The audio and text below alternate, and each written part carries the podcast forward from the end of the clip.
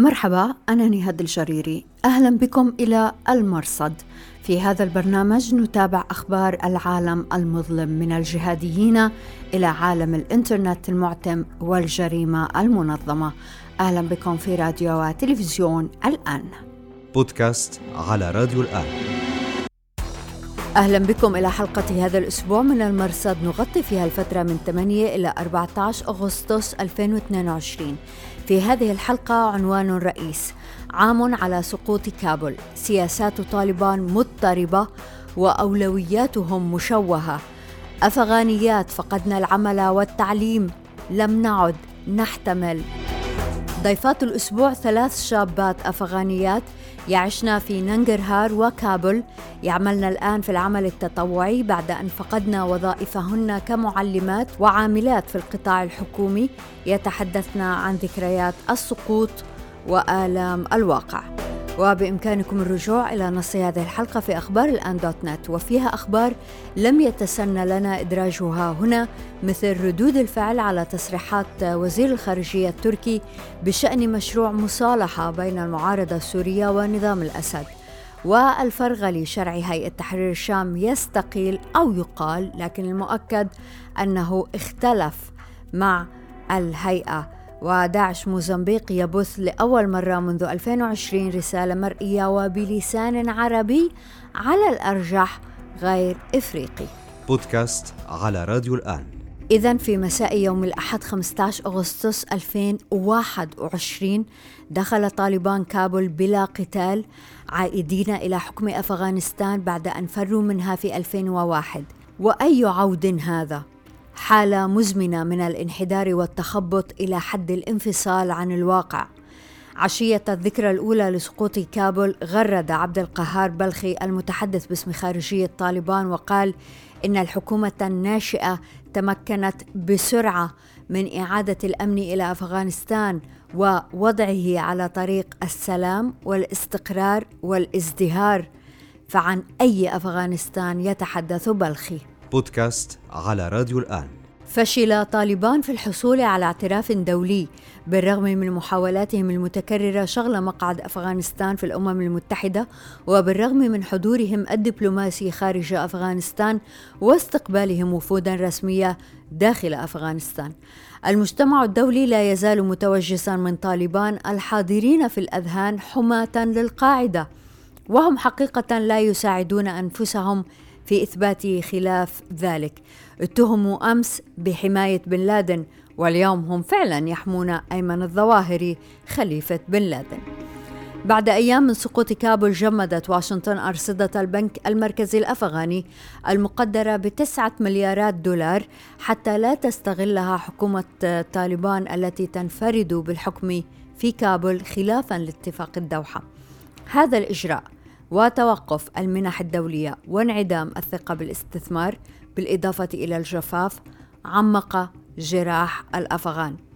الصحفي الأفغاني محسن أمين يعلق في تويتر ويقول جزء كبير من الأزمة الاقتصادية تسبب فيه المجتمع الدولي لكن طالبان ساروا في حملة لإرضاء جماعتهم وفوتوا فرصة المصالحة الوطنية لمعالجة حالة عدم اليقين الدستورية والسياسية. بحسب البنك الدولي أكثر من نصف سكان أفغانستان ال 42 مليونا يواجهون مستويات حرجة من نقص الغذاء. بارتفاع مقداره 35% عن نفس الفترة من العام 2020 كما أن دخل الفرد في أفغانستان في الأشهر الأخيرة من 2021 انخفض بمقدار الثلث مهددا بحالة تلغي التقدم الاقتصادي الذي تحقق منذ 2007 وتجبر العائلات على اتخاذ قرارات صعبة. لكن تقرير البنك الدولي المنشور في أبريل الماضي يترك فسحة من الأمل فالبديل موجود. تتمتع أفغانستان بمقومات تمكنها من تجاوز المحنة. لديها الزراعة والموارد المعدنية وشعب شاب مجتهد. المطلوب هو أن يقدم طالبان الحد الأدنى مما يتوقع منهم بخصوص الإدارة الاقتصادية السليمة وسجل حقوق الإنسان والمرأة. بودكاست على راديو الآن. وبدلا من أن يلتفت طالبان إلى الإدارة الاقتصادية السليمة وتعزيز المصالحه الوطنية أغلقوا مدارس البنات المتوسطة والثانوية بحجج تراوح بين تأمين مواصلات إلى تغيير المناهج بعد شهر من سقوط كابول وعد طالبان بإعادة فتح مدارس الإناث الثانوية أسوة بمدارس الذكور. ومرة أخرى في مارس 2022 وعدوا وأخلفوا. وحتى الآن لا يزال مستقبل البنات من الصف السابع إلى الثاني عشر غير معلوم.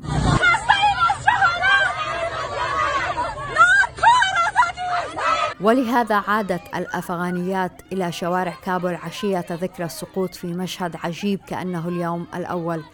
انتشر فيديو ظهر فيه عنصر من طالبان يوجه بندقيته نحو المتظاهرات ويطلق الرصاص فينهرب الآخر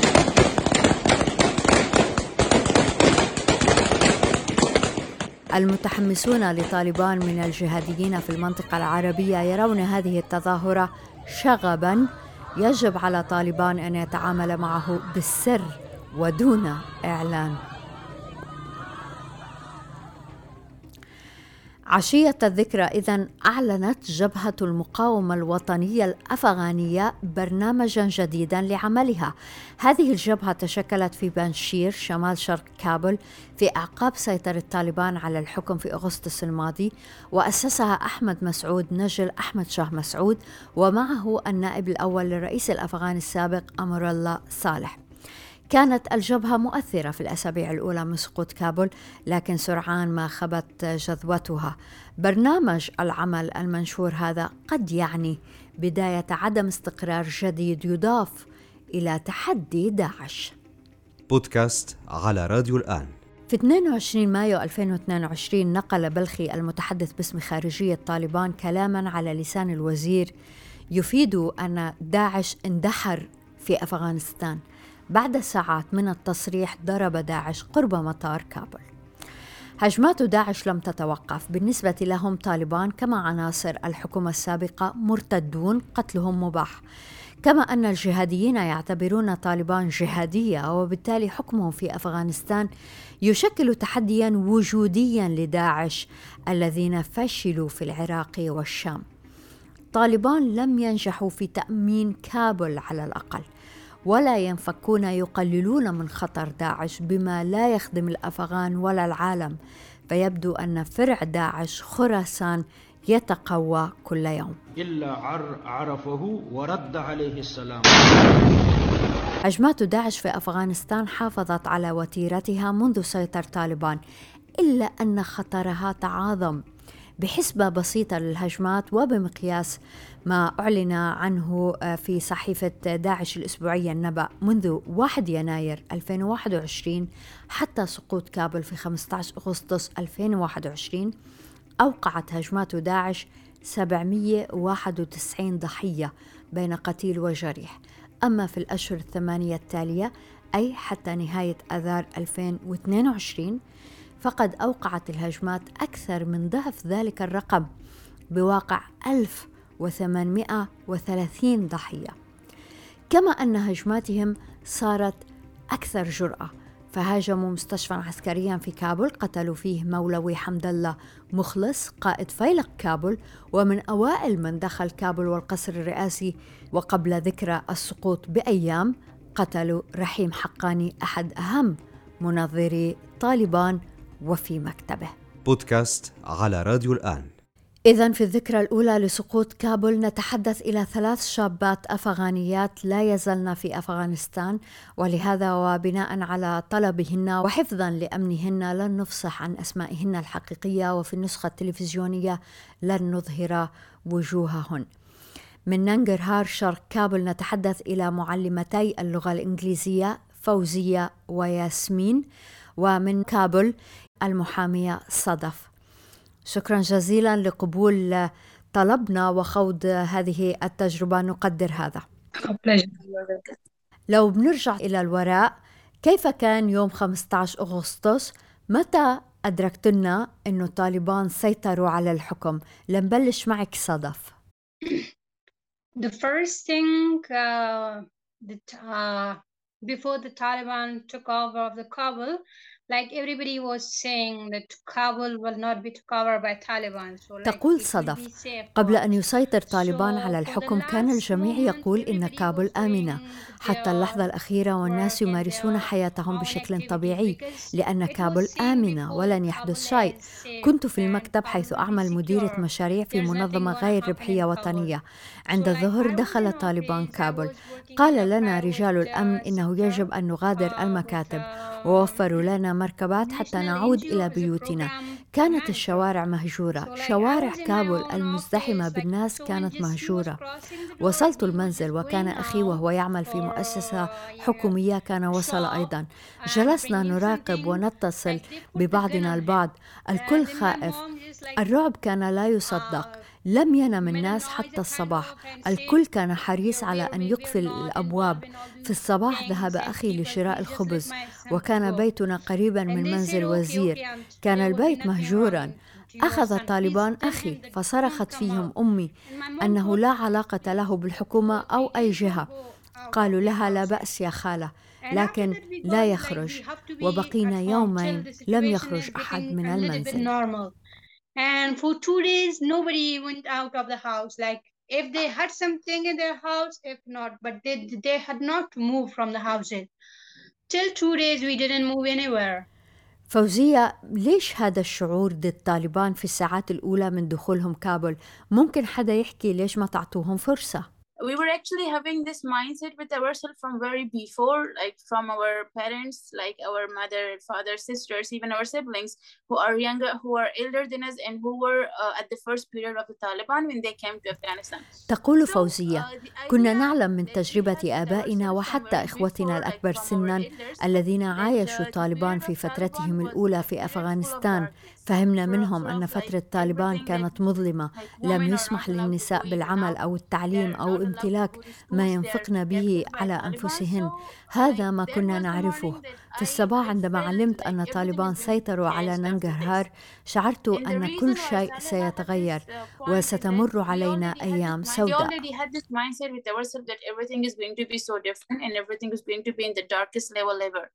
ياسمين من الصور اللي علقت في أذهاننا جميعا من ذلك اليوم هو صور الطائرات وهي تنقل الأفغان أبناء وبنات بلدك إلى الخارج وهم يتعلقون حتى بالطائرات ماذا تذكرين عن أول مرة شاهدتي فيها هذه المشاهد؟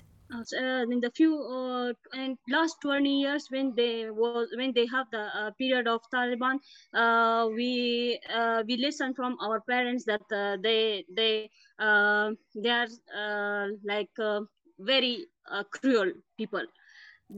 تقول ياسمين سمعنا من أهلنا أنه قبل عشرين عاما عندما حكم طالبان كانوا قسى يجب أن يكون قولهم دائما مطاع. عندما ذهب الناس إلى المطار أعتقد أنهم كانوا يعتقدون أن الحياة انتهت في أفغانستان. لهذا تعلقوا بالطائرات من شدة يأسهم ومن شدة خوفهم. Uh, uh. So there was the depression, the depression that they got from Taliban, the the fear, the scare. إذا سيطر طالبان على الحكم وصار اللي كنتوا خايفين منه منعوا تعليم البنات في المتوسط والثانوي فوزية احكي لنا عن أختك الصغيرة I have a small uh, sister. Uh, she's a student of seventh grade. So when when we got the news that she's not allowed to go school anymore, uh, تقول فوزية عندي أخت صغيرة في الصف السابع عندما علمت أنه لن يسمح لها بالذهاب إلى المدرسة بكت طوال الليل. كانت تقول كل أخوتي متعلمين إلا أنا. قلت لها أن تصبر. ولكني كنت مكسورة ومحطمة من الداخل فماذا سنفعل بعد هذا؟ تركت عملي مدرسة لأن الصفوف العليا تعطلت واعمل الآن مع منظمة تعنى بالتعليم أيضا وهذا جيد. نتعاقد مع معلمين ومعلمات لرفض قطاع التعليم لكن الطالبان قالوا لنا إنهم لم يعودوا بحاجة إلى هؤلاء المعلمات هم بحاجة فقط إلى معلمين. فاضطررنا إلى الاعتذار من المعلمات حتى بعد التوقيع معهم.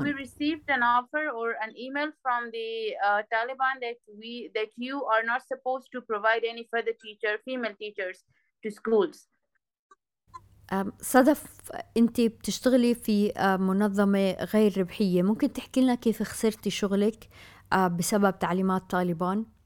I was working in a national NGO as a program manager. So Uh, they were told that uh, there no women should have a kind of activities. You are not allowed to have a female staff here. تقول صدف كنت أعمل في منظمة إنسانية وطنية. قال لي مديري إن الموظفات ممنوعات من العمل.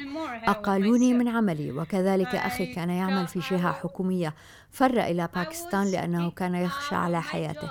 ولي أخ آخر ومعي أمي. لم يكن لدينا سوى راتب نعتاش منه قلت لمديري إن عقدي لم ينتهي بعد وإنني كافحت من أجل العمل لكنه قال إنه لم يعد ممكنا أن يدفع راتبي. بقيت في المنزل شهرين لا شيء يقيم أودع عائلتي. أنا كنت مسؤولة عنهم. بعد خمسة أشهر حصلت على عمل مع منظمة دولية يحرصون فيها على التوازن بين عدد الذكور والإناث. The gender equality is still a little bit balanced in them. ياسمين من الأمور اللي بيهتم فيها طالبان هو الحجاب. والحقيقة أنا لا أحب أن أتحدث عن الحجاب لكن هي مسألة أتوقف عندها أحيانا. نحن ما عندنا مشكلة بالحجاب. هم بيعملوا من الحجاب مشكلة. الحجاب لا يمنع من التعليم لا ي... لا يمنع من العمل لكن هم آه، يجعلونها قضية. شو رأيك؟ The Taliban elders treat their uh, guards like that. That here is um, our uh, Urdu. Our Mili Urdu is like uh, uh, infidels. They are not uh, Muslims. تقول ياسمين شيوخ طالبان يقولون لأتباعهم إننا شعب كافر غير مسلم ولكننا نصلي ونقرأ القرآن. نحن مسلمون لكنهم لا يعرفون ذلك عنا. لهذا يتفاجؤون عندما يروننا نمارس الشعائر. ولديهم مشكلة معنا نحن النساء يجب أن نظل في المنزل. حتى أنني عندما أقوم بزيارات ميدانية يوقفونني ويسألون أين المحرم. Uh, checkpoints they stop us and uh, uh, asking where's your muharram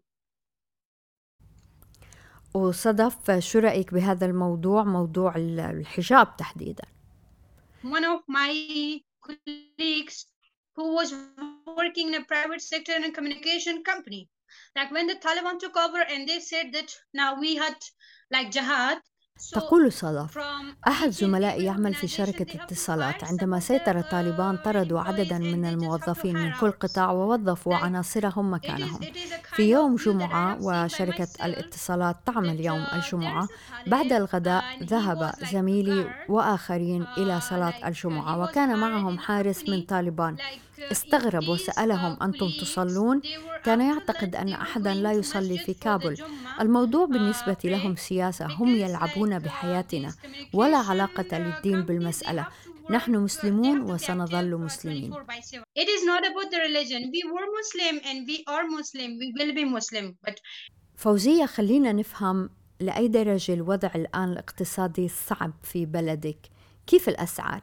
when the when the Taliban came to Afghanistan, the price of everything just got double. For example, if if we were if we were supposed to have a, تقول فوزية عندما سيطر طالبان تضاعفت الأسعار. مثلا زجاجة الماء كانت بعشرة أفغاني العملة المحلية صارت بعشرين.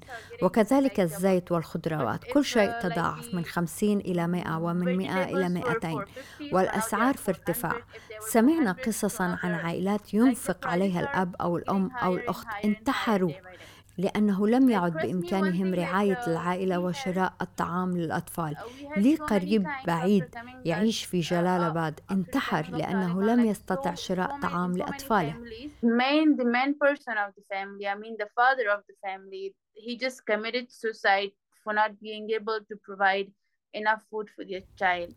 وشو كان موقفكم انتو كعيلة لما سمعتوا الخبر؟ تقول فوزية لم نستطع التفكير. هذه أول مرة تحدث فيها أمور كهذا صدف شو أحلامك؟ شو أمنياتك هلأ؟ لوين بدك توصلي؟ In my country uh, to be honest for my own self uh, recently i'm just تقول الصدف. لم يعد عندي أمل. كنت أتمنى أن أنهي الدراسة وقد فعلت. أن أعمل وأصبح أمرأة مستقلة لأنني رأيت أمي ترزخ تحت سلطة الرجل لم أرغب أن ينتهي حالي كحالها. كان يجب أن أحصل على استقلالي المالي. ولكن منذ عام أذهب إلى المكتب وأستلم الراتب وأعود إلى البيت بلا آمال ولا طموح. كنت أدرس الماجستير اونلاين ولكنني أسقطت البرنامج البرنامج لأن المستقبل لم يعد. آمنا I said I was studying it in India online master, but I just left it and I said it will not work for me anymore because like I cannot have a secure um, future here in Afghanistan. وفوزية ماذا تتمنين؟ Well, uh, like before, we used to say uh, that the situation in Afghanistan is still not good. We need to have more improvements. We need to have more. تقول فوزية: في السابق كنا نتذمر من حالنا ونقول إننا يجب أن نحسن ونطور بلدنا ولكن بعد أن جاء الطالبان صرنا نندم على كلامنا. كان حالنا كافيا لنا. البنات في المدارس والجامعات والوظائف والأسواق وحتى المتنزهات حرمونا منها كلها. نتمنى السلام وأن تتحسن الأحوال وأن يقتنع طالبان على الأقل بالسماح للبنات بالذهاب إلى المدارس حتى لا تضيع البنات. نأمل الأفضل ولكن طالبان لا يفعلون إلا ما يريدون لن يصغوا إلينا.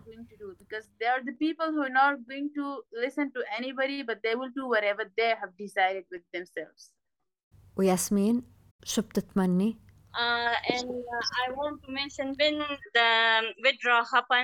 So uh, I uh, I have this mentality. I have this idea with myself that I will not leave my country.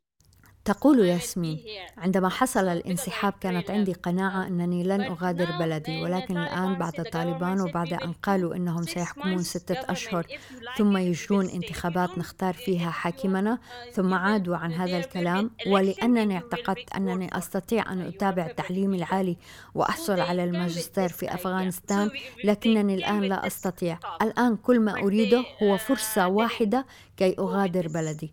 أصابني اليأس ولا أستطيع أن أعيش هنا مع هذه الحكومة abroad, or I have just one chance to go out of through evacuation. In every case, uh, we are trying.